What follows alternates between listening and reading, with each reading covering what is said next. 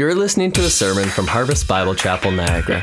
We believe in unapologetic preaching, unashamed adoration of Jesus, unceasing prayer, and unafraid witness. Thank you for listening.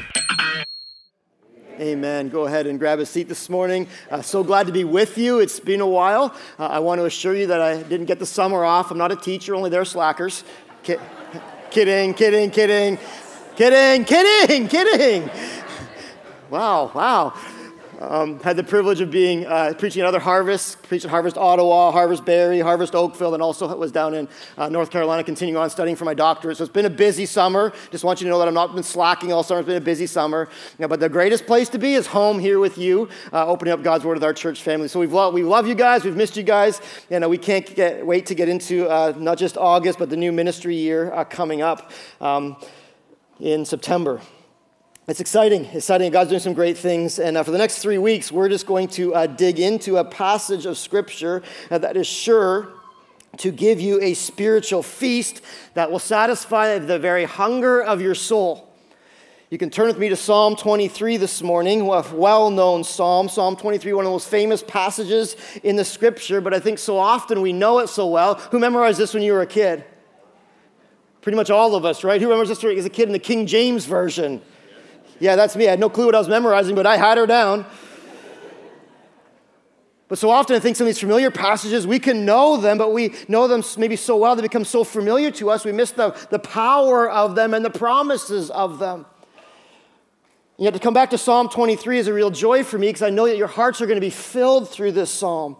This is one of the most influential psalms in the history of mankind. Charles Spurgeon called Psalm twenty-three the pearl of the Psalms. Alexander McLaren said this, "The world could spare many a large book better than this little psalm. This psalm has dried many tears and supplied the mold into which many hearts have poured their peaceful faith." I love what Charles Allen says about Psalm twenty-three. He crooned this. He said, if people would repeat Psalm twenty-three seven times every night before they went to bed, we might never again see an emotional breakdown.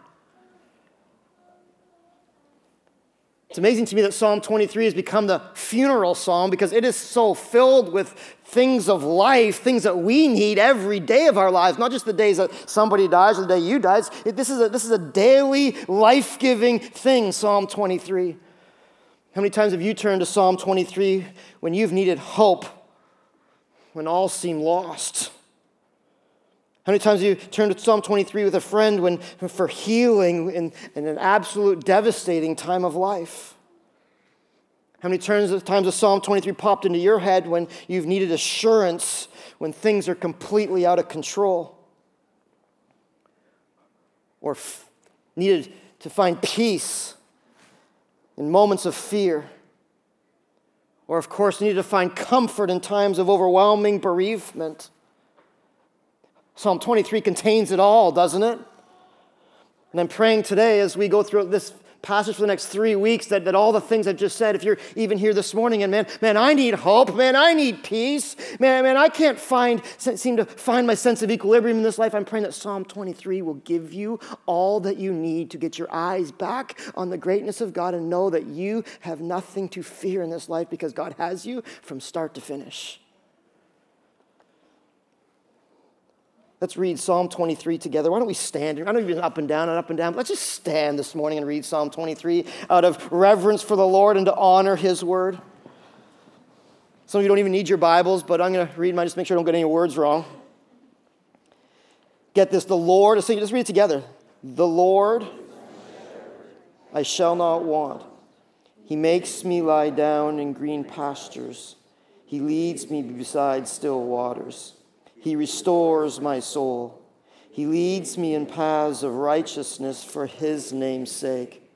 Even though I walk through the valley of the shadow of death, I will fear no evil, for You are with me. Your rod and Your staff, they comfort me. You prepare a table before me in the presence of mine enemies. You anoint my head with oil. My cup overflows. Surely goodness and mercy follow me and I shall dwell in the house of the Lord forever. Awesome. Stay standing, stay standing. Now close your Bibles, close your eyes. Let me read this over you as a message, a text, a memo from God to you. Personalize this this morning. Let, let the word of God just flood over your soul. The Lord is my shepherd. I shall not want.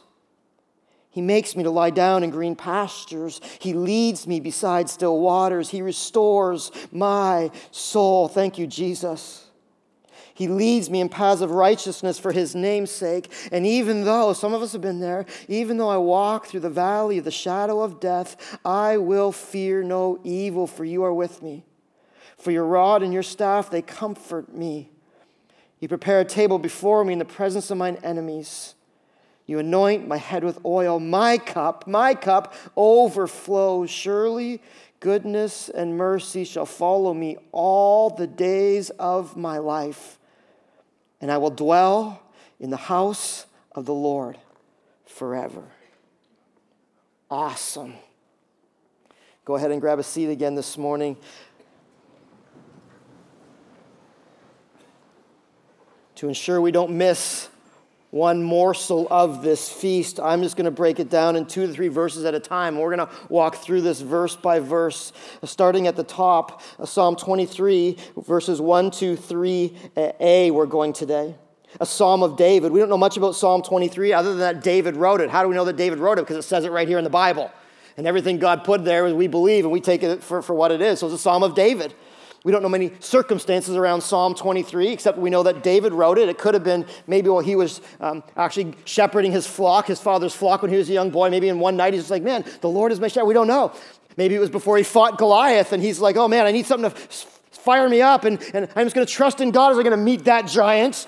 Maybe it was the day before he first took the throne, and this is the day that, that he sat and he pondered the Lord and wrote this psalm. Maybe it was after a, losing a battle, and he's still alive, or maybe they won a battle, and maybe it was the last day before he, the day before he took his last breath, as he looked back over his whole life and said, wow, look at the Lord, look at the Lord. We're not sure, but we are sure of this. And these six short verses, they are packed with a compelling confidence in the reality of our God.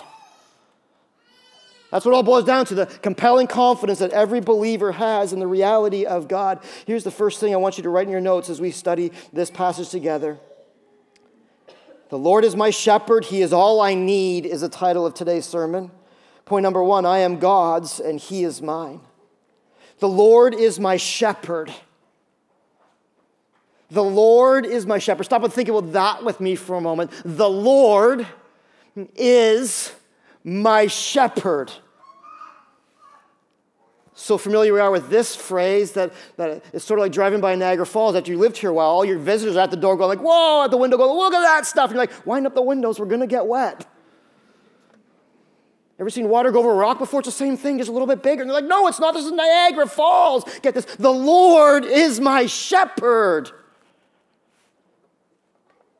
Let that sink into your soul for a second. This is the greatest reality on the planet that we have as believers. God, the Lord, the Jehovah, the existing one, who stands in a league of his own, is with me. The word Lord is the English translation of the great Old Testament personal name for God. First time we see his name in the Old Testament when God reveals himself to Moses at the burning bush. And what is he? Who does he reveal himself as to Moses? I am who I am. The Lord, he's all-encompassing, he's eternal, he's self-contained, he is highest authority. Think about this when it comes to the great I am. I am who I am. God is timeless. He has no beginning and no end. Every one of us, we've got a birth date, we're going to have an expiry date, and our lives can be summarized and quantified with what happens in our life. God doesn't have that. He's the Alpha and the Omega, the beginning and the end. He stands above time, yet he chooses to work within time. God is eternal. Think about this. The Lord, God is self-sufficient. He is self-contained with everything he could ever need, all wisdom, all power, all strength, all resources. Everyone else on this planet has needs. You have needs. I have needs. We have social needs and emotional needs and mental needs and spiritual needs and, and all kinds of needs. How many times do you come to your life and are like, oh man, I just I just need something beyond my, I just don't have what it takes. You, you put the, help! Ever been there? Guess what? God has never been there. He's never been in this place like, I don't know what to do. I don't have any reason. He, everything he's ever needed to sus- be sustained is encompassed in who? Himself. And everything we need comes from him as well. God holds all authority. Get this? He answers to no one. Most of us like to think we answer to no one, but we all answer to someone. We answer to the law. We answer to our spouses. Kids, you answer to your parents. We answer to our church family, those who keep us accountable. We answer to our elders, and yet God, who does he account for? Who does he, who does he held accountable by? Nobody. Why? Because he stands above everything and everybody. The Lord, the great I am, the King of all kings.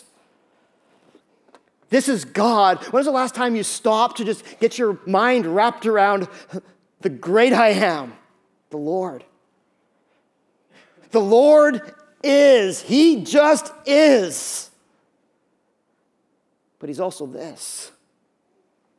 He is, what's the text say?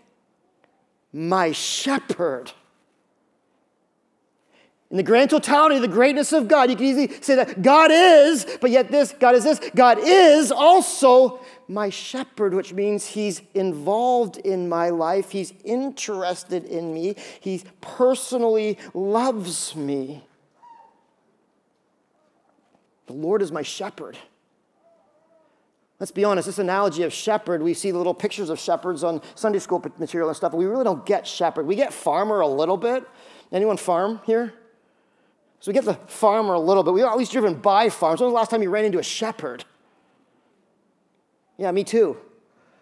So we've come to equate farming and shepherd. It's sort of the same thing, and it kind of is, but it kind of isn't. I worked on a farm for a summer, a dairy farm. You know that. I've told you my goofy stories from doing everything wrong on the dairy farm.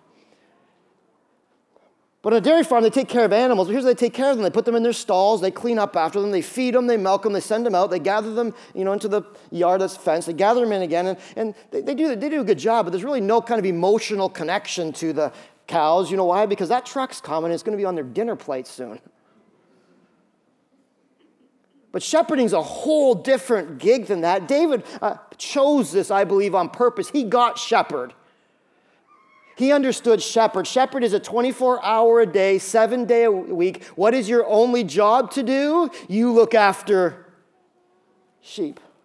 David got shepherd. His whole life was tending to his father's sheep. He's the one leading the sheep to pastures. He's the one scooping up the injured sheep to, to bring them back. He's the one chasing the wandering sheep. He's the one leading them to water and providing for them. He's the one sleeping at the sheep pen at night, counting them, make sure they're all there, with one eye open, ready to do whatever it takes to defend his father's flock. David had a P H D in sheep. It's a whole different thing than farming today. In fact, shepherd was, was given to the least of those in society. Usually the youngest child would be forced to go and watch his father's sheep. No one in that day was, when they were in grade one, like, what do you want to be when you grow up? I want to be a rabbi. I want to be a shepherd, said no one. In fact, I actually did run into a shepherd. There's a picture on the screen here. We were in Israel the other, a couple of years ago, so I had to take a picture. The top, the top right is him sleeping. Actually, he's supposed to be watching sheep. That's not how God is. I just thought it was interesting, so I took the picture. And then there's the sheep, and then, of course, it looks like I just woke up, too. I must have been in the back of the truck sleeping. But I'm like, I got to get a picture of the shepherd. You ever see shepherds? And smelly, probably not very educated, whole life by himself tending the sheep. It's a cool experience, but I left that going like, who'd want to be a shepherd? Can I tell you who'd want to be a shepherd for your soul? God. Who'd want to care for wandering, nasty sheep that can't do anything for themselves? God would want that for his title, for our lives. Doesn't that astound you just a little bit? The Lord is my shepherd. This is how God refers to himself in both the Old and the New Testament, uh, of how he interacts with his, with his people. He's, he's not the principal. He's not the policeman. He's the shepherd that cares for his sheep. Old Testament, Psalm twenty-eight, verse nine, he carries this title well. God shepherds his people and will carry them forever. Looking forward to the New Testament, Isaiah forty, verse eleven is a prophecy about the coming Messiah. And it says this, the coming Messiah will tend the flock like a shepherd. Everybody in that day got it. Not farmer, shepherd, whole different deal. Get further on in the New Testament, and Jesus refers to himself as the good shepherd and the great shepherd and the chief shepherd. It's a title that Jesus carries with honor and distinction. What are you, Jesus? I'm the shepherd of my people. All the titles. Sure, he's king, all-powerful. So some of us look at Jesus, right? The, the, the king in glory, but we fail to realize that, yes, he's all-powerful king in glory, coming in in righteous judgment, but he's also the gentle shepherd that carries and loves his sheep. It's important to have both pictures of Jesus on the walls of your heart to get the proper perspective. And God says in his word that for, for Jesus to be a shepherd for his people is a privilege. It's, it's sort of the same thing we have with our kids, those who are parents. Man, we love our kids, don't we? And it's a privilege to care for our kids, even from the very first day when they can't do anything by themselves. And let's be honest, it's frustrating some days. Are they crying again? Did they do that in their diaper again? Will this kid ever grow up? And yet what a privilege and what an honor it is to care for our children. It's the greatest honor we carry as parents. To have children. I appreciate being your pastor, but you know my greatest honor is to be the husband to my wife and to be the father of my children. I love my kids. And I'm not one of those dads that can't wait till they get out of the house.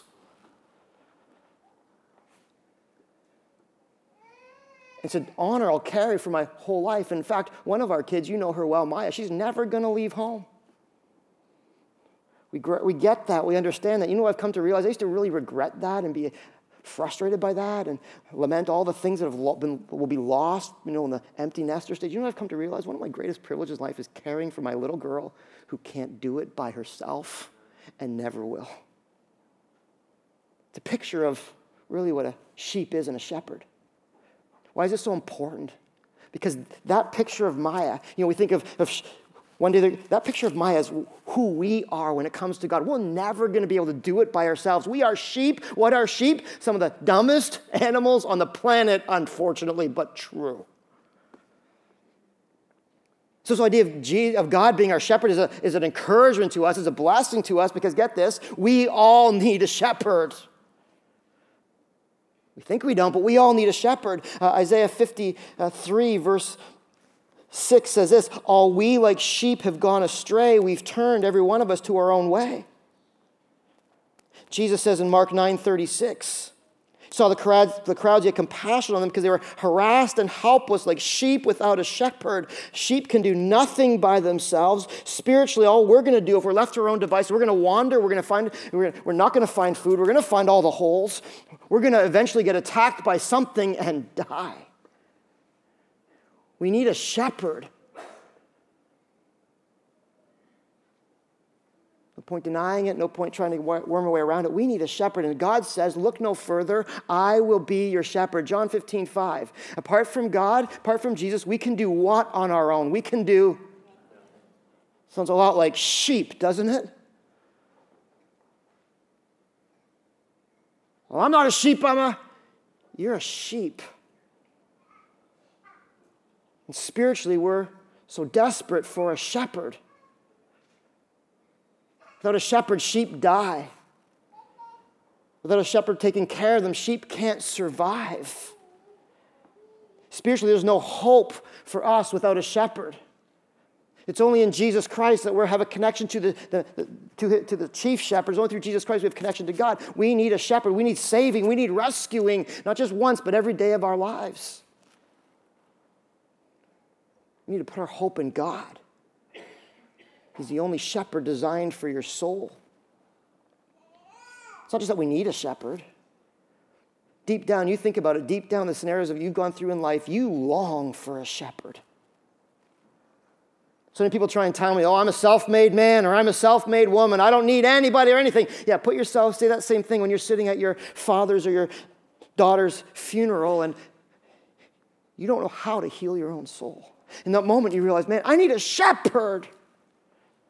Say those same things when the world falls out from underneath you and you, you're looking around, you got nothing to hold on to and, and everybody else seems stable and your ground's shaking and you're like, no, I got this. You know you don't have this. What do you need? What are you longing for? This is God reminding you, you need a shepherd.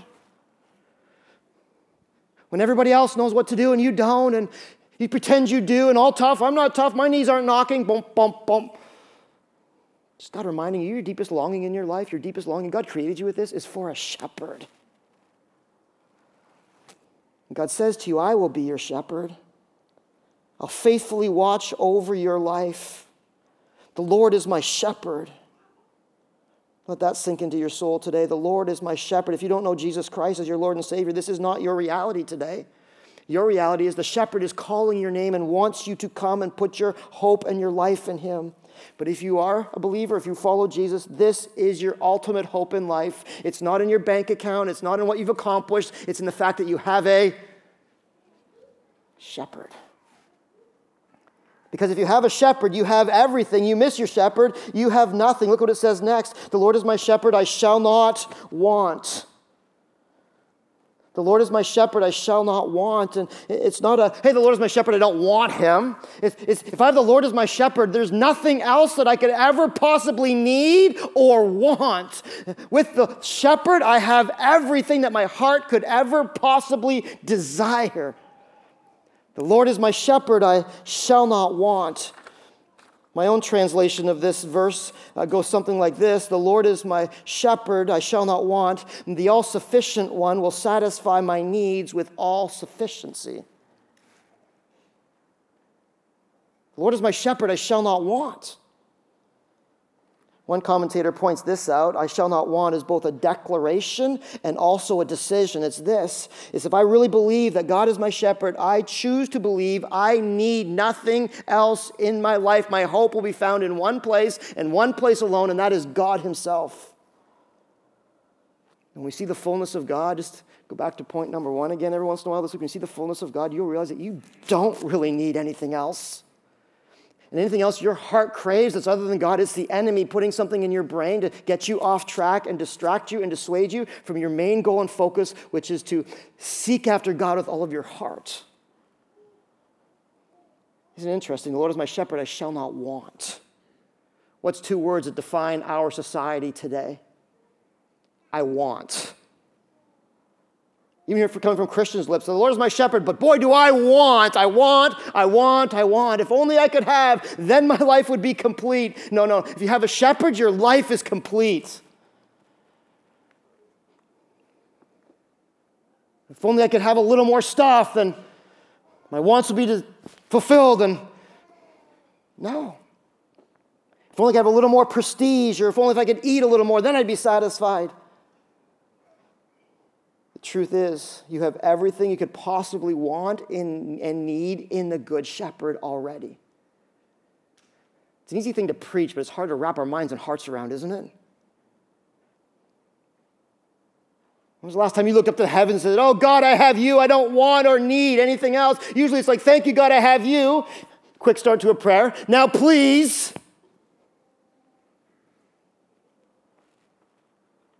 You know the prayer should end. Oh God, I'm thankful I have you. You're all I need. You're all I want.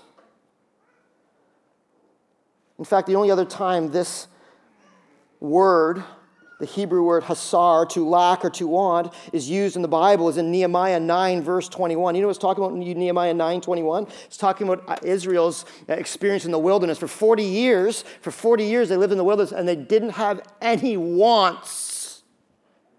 Or they didn't lack anything. God supplies it all. The rest of this text, the next few verses, shows us what God supplies for us. It shows us why we don't need anything other than God. He's our hope. He's our salvation. Look at verse three. pray this is your testimony, that you say, the Lord is my shepherd, I shall not want. If it's not there, ask God to show, have him show himself to you in such a great way that you don't want or need anything else. Look at verse two. He makes me to lie down in green pastures. He leads me beside still waters. A couple reasons why we don't need anything else. Number one is he cares for my every need. He makes me to lie down in green pastures. He leads me beside still waters. What's this really talking about? It's talking about that God promises to provide for our every need. What's the chief aim of the shepherd? To provide for the needs of the sheep. Without the shepherd, the sheep can't find the green pastures. They're not smart enough. They're not strong enough. They just can't seem to do it. They have a G P S like yours when it's out of satellite range. It's just computing, computing, computing. And the shepherd's job is to help them find the pasture that's not just lush as in full, but that's safe, that they can eat without fear. The shepherd's job is to find them water, just like you and I have to eat and drink every day. So sheep have to eat and drink every day. Usually around noon, the sheep would be watered. So the shepherd by noon would have to find them a brook where they could, where they could stick their noses in and drink. It couldn't be a fast-moving brook. Sheep are complicated. Had to be still because they couldn't handle the, the, the ripples. If there was no water, the shepherd would dig a hole deep enough to find water, then he'd cover it with a rock, and he always brought a bucket with him to get water for his sheep. Without food and water, sheep would die.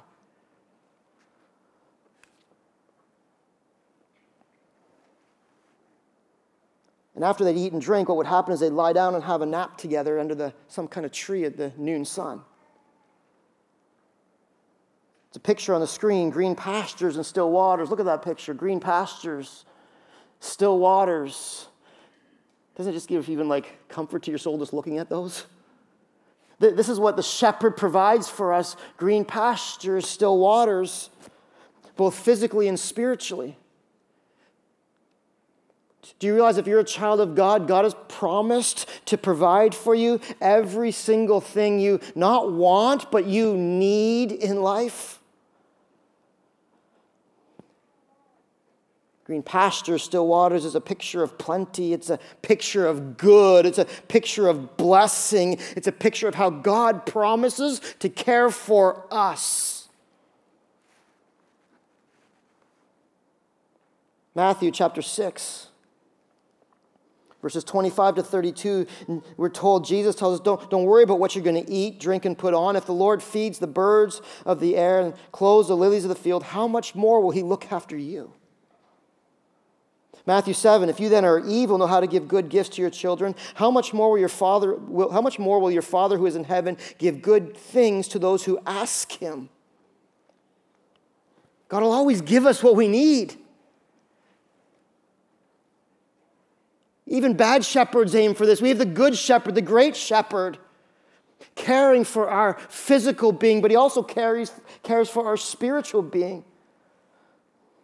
Green pastures and still waters also refer to the soul, the spiritual nourishment that every one of us longs for and we look for in the world. We can't find it. God promises to nourish our souls and give us green pastures and still waters through the Word of God.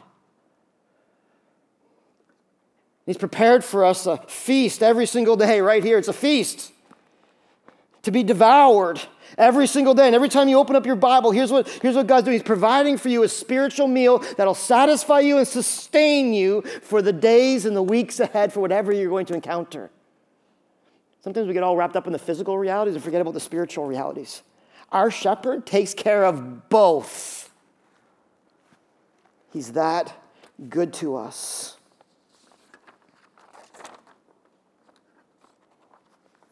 It's amazing to think about the implications of even verse two. I have a good shepherd, and I have everything I'll ever need. Charles Spurgeon said this, we have all things and abound in all things, not because I have a good store of money in the bank, not because I have skill and wit with which to win my bread, but because the Lord is my shepherd. You know what this means for us, brothers and sisters? This means for us that we can actually walk in contentment over discontentment in our lives. What's one of the greatest plagues of our day? I believe it's discontentment in our souls. We don't live by the I shall not want. We live by the I want. And yet, look at this passage. If this is true, if this is true today, that the Lord is my shepherd and he makes me lie down in green, abundant pastures, he leads me beside still waters, I may not be a millionaire, but guess what? I have green pastures. And I can be done with looking for the greener pastures on the other side of the fence, which we all seem to do, and just still simply look at our pastures and realize that how green they are and how it contains everything. You have everything you need for this day and for the journey ahead. That is an awesome reality. You can once and for all be done with discontentment by just simply believing verses one and two. It also means this, that I can live with thankfulness over thanklessness. Can live with thankfulness over thanklessness. A website called remember the poor dot org I looked at today reminded me of this, not today, this week, reminded me of this truth, that if you have food in your fridge and clothes on your back and a roof over your head and a little bit of extra in the bank, you are in the top probably ten percent of wealthy in the world. We can be thankful and have hearts of gratitude, again, steals the life, steals the joy when we, we don't just stop and thank the Lord and keep our eyes fixed on him. Matthew six, seek first his kingdom and all these things will be added unto you. How many times do we seek all these things, hoping Jesus will be added to us, when it's the opposite, seek Jesus and all these things will be added to us. God promises to provide for every, our every need. This is our good shepherd. Get this, though. He also provides rest for my soul. He also provides rest for my soul. This is a kind of a double meaning in verse two, and I couldn't skip past without getting this point out. Look at verse two. He makes me lie down in green pastures. He leads me beside still waters. It, it, it's this picture of rest for your soul. Green pasture. You ever come up to a green pasture? You're like, man, I want to get out of my car. I just want to sit in that pasture and just sit there for the whole day. Ever driven past something like that? Happens to me every time I go in Ed Hager's backyard, actually. He's got this perfect grass that's like a carpet. And I want to take my shoes off and just lay in it because it's, it's the rest that it looks so restful. The cottage up, the, up north, well, what do we want to do when we get to the cottage? We want to get out of the car. We want to go and put up a chair at the water and just sit and look at the lake. Why is that? Because there's something about water. What does it do? It just seems to bring soothing and rest to our souls. Everything from the town seems to go away, and all we have is water, and it just seems to like wash over our souls with peace. But you don't have to go to Ed Hager's house. You don't have to go to the cottage to find rest for your soul. Our ultimate rest is found where? It's found in Jesus Christ. He promises to give us true rest that'll truly satisfy. He will make us lie down in green pastures and lead us beside still waters. This is what God does for us. Philip Keller, in his book, uh, A Shepherd Looks at Psalm twenty-three, notes that sheep, like us, do not lie down easily. For us, I think it's because we're so busy, busy, busy. For sheep, they just have to have everything perfect, almost like a princess, before they can go to sleep. And so before sheep will lay down, they have to have, it has to be, everything has to be good in the flock. There can be no stress in the flock. They're very social animals. There can't be any flies or they won't go to sleep. Can't be any anxiousness in their hearts. If they're anxious, they won't lay down. If they're hungry, they won't sleep. And so what the shepherd does is the shepherd takes care of all of these things, and then sometimes he has to physically actually pick them up and put them down to sleep. This is what God promises for us. We're a lot more like sheep than we think. How many times have you laid awake at night worrying about all the things that I just described that sheep worry about? Dissension in the family or the church body. Fear in your heart for something. Flies, you away with your fly swatter trying to take care of all of your problems, trying to solve the problems of the world. You've even gone to bed a little hungry, but you forget that your good shepherd has promised to take care of all of those things in your life so that you can have rest. What's your job in rest?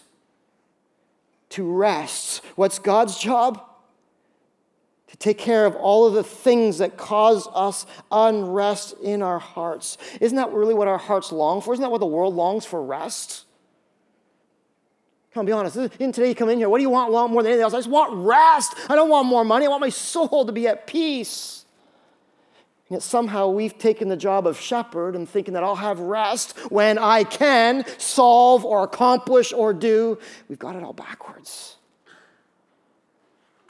Rest will not come when that kid is out of diapers. Rest will not come when the kids are out of the house or that new job happens. If I can just have a new job, I'll have rest. Rest doesn't even come when, with vacation. It's a bit of a rest. As you know, we went on sabbatical this year for two months. January, February, April hit, and I was like, did we really go away? Why is that? Because true rest only comes through putting your life in Jesus Christ. True rest only comes when you trust the shepherd's sovereign care in everything in your life. Leaving your life in his hands. He makes me to lie down in green pastures. Sometimes God makes us lie down by giving us things that take us out of our routine, by putting us in a hospital bed or causing our jobs to be gone so that we have nothing to do but rest. Why? Because he loves you and he wants to remind you that he is good and he is in control and he has you covered from top to bottom. Makes me lie down in green pastures. When was the last time you went to bed at night trusting that your shepherd had absolutely everything looked after in your life so that you could just close your eyes and enjoy rests? When was the last time in your life you stopped to be still and know that I am God and I am the good shepherd? This is what the shepherd does for his sheep. Here's where true rest comes from. It doesn't come from chasing after the things of the world. Here's where true rest comes from. Here's where you come to experience God's rest. I know some of you guys are like, man, I love those pictures. I want that in my soul. Here's where it comes from. Three things. It comes through prayer. You want soul rest? You want the rest of the shepherd? It comes through prayer.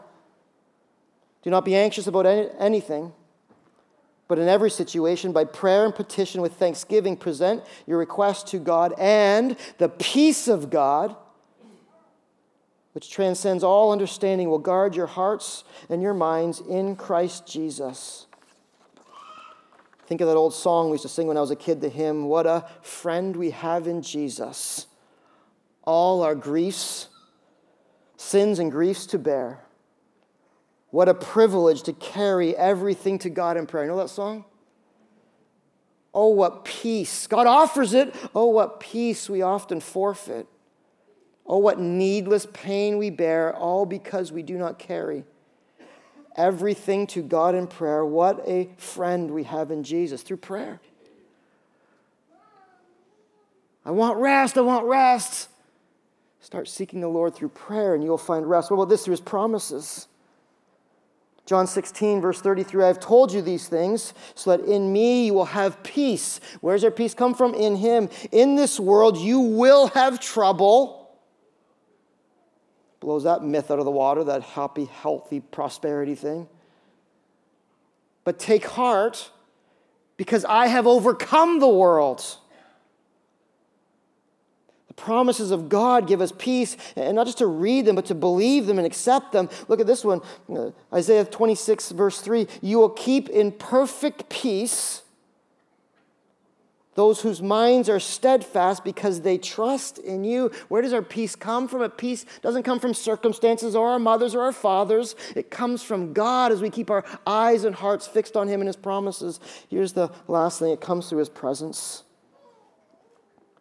Exodus thirty-three, verse fourteen, my presence will go with you wherever you go, and I will give you rest. Remember Moses? God, if you're not going with us, we're not going. God says, okay, my presence will go with you, and I will give you what? The one thing we long for the most, rest. Matthew twenty-eight, I'm sorry, Matthew eighteen. Come to me, all who are burdened, and I will give you rest. Our rest is in Jesus Christ. Do you know that you have soul rest in Jesus Christ? You trust in the shepherd, and he will give you rest. What awesome realities of the Lord is my shepherd, I shall not want. He makes me, thank you, God, for making me lie down in green pastures. He leads me beside still waters. Here's the last one. He restores my soul. He breathes new life into my soul. Even today, maybe some of you are coming like, I want new life. I want something new to happen in me. Where does it come from? It comes from the Lord. He restores my soul, verse three. In Hebrew, this can mean he brings me to repentance or conversion. But the word translated soul is actually translated life. And in the context of shepherding, it most likely means the Lord restores me to physical or spiritual health in my life. The Lord restores my life, again from uh, Philip uh, Keller. Uh, sheep are notorious for being one of the only animals that sometimes gets themselves on the ground. And once they get on the ground, they can't get themselves back up again. Even when they go to, to lie down, if there's a little bit of a, a, a slant and they're going to lie down and get caught on their side, what will happen is they lay on their side, they'll kick like crazy, trying to right themselves, and only to find themselves on their back, kicking and frantically pen, you know, pawing at the air. And what happens within a few hours is the gases build up within them, the blood to the circulation to their legs is cut off, and ultimately that position kills a sheep in about three, four hours apparently. And the other sheep aren't smart enough to come and be like, nudge them with their heads and knock them back over. They're at the mercy of the shepherd. And so the good shepherd comes along and he sees a sheep like this, and as soon as he hears the ah, he's there to scoop up the anxious, fearful, dying sheep and put them back on their feet again. To he restores their life and gets them going in the direction that they need to go yet again. It's uncanny how much we're like sheep, aren't, isn't it? Everything's going so good, and, and, and I don't know, I'm just going to lay down for a nap, and then bam! Next thing you know, you're on your side with some temptation of sin or some bad news you got, or things just aren't working out the way you want. You're trying to frantically get back on your feet. We all do this, right? I'm going to do it. Don't need anyone else. Don't need God. I can do it. I can do it. Only to find yourself a few hours later, like fully on your back, going, how did I get here? Now what? Here's now what. You have a good shepherd who loves restoring the souls of his sheep that call out to him. When we get in these spiritual scenarios where we have nothing left, and, and the more you kick, let's be honest, the more you kick, the more exhausted you get, the more exhausted you get, the more hopeless you get, hopeless you get, and the more hopeless you get, the more despair sets in. And the enemy pounces on that, and you start thinking, there's no hope for me anymore. I can never be restored. What a lie from the pit of hell. He restores my soul. God's in the business of restoring souls. He brings back wandering sinners. He, he finds sheep that weren't even in his fold and brings them to himself. He's in the business of scooping up wounded sheep and, and bringing, nurturing them back to health. He takes the sheep that's on its back and sets it back on its feet. Your mom can't do that for you. Your dad can't do that for you. Your self-help books can't do that for you. Your drugs and alcohol and sex and pleasure is not going to do that for you, even though you think it will. Only the good shepherd has the authority and the power to do anything in your soul. He restores. So often we think we just need a day at the spa, we just need a day off away from the kids, and that'll bring restoration. That doesn't bring restoration. Jesus brings restoration. Think the Nestea plunge. Remember the Nestea plunge they used to have? Drink a Nestea and you fall backwards. All of a sudden this great big puddle appears and the person falls backwards, gets splashed up, comes up again. It's not the Nestea plunge we need today. It's the, it's the fall back in the arms of Jesus plunge. The Lord is my shepherd. I shall not want. He makes me to lie down in green pastures. He leads me beside still waters. He restores my soul. And when I fall into the arms of Jesus, guess what? He, Isaiah chapter forty says, verse eight, verse twenty-eight, those who wait upon the Lord shall renew their strength. They shall soar on the wings of eagles. They shall run and not be faint. They will continue on in the strength and the grace of God. The Lord is my shepherd. The Lord is my shepherd. I'm praying that this whole sermon series brings you to the reality that you have nothing apart from God, that everything you want comes from God, all your desires are met in God, that, that this will simply de- stir within you a desire to seek after God with all your heart, soul, mind, and strength. Apart from him, you can do nothing, but with him, you have everything you could ever need. The Lord is my shepherd. I encourage you with this, this over the next three weeks, memorize this passage. Memorize it in your heart. Take up the challenge at the beginning. Say this seven times a night as individuals, as a family, and see how the Lord transforms you with the simple reality that you have a shepherd who will take care of you every step of the way. Isn't that an awesome truth? I need it. You need it. God loves when we understand the fullness of who he is and what he wants to do in our lives. Let me pray.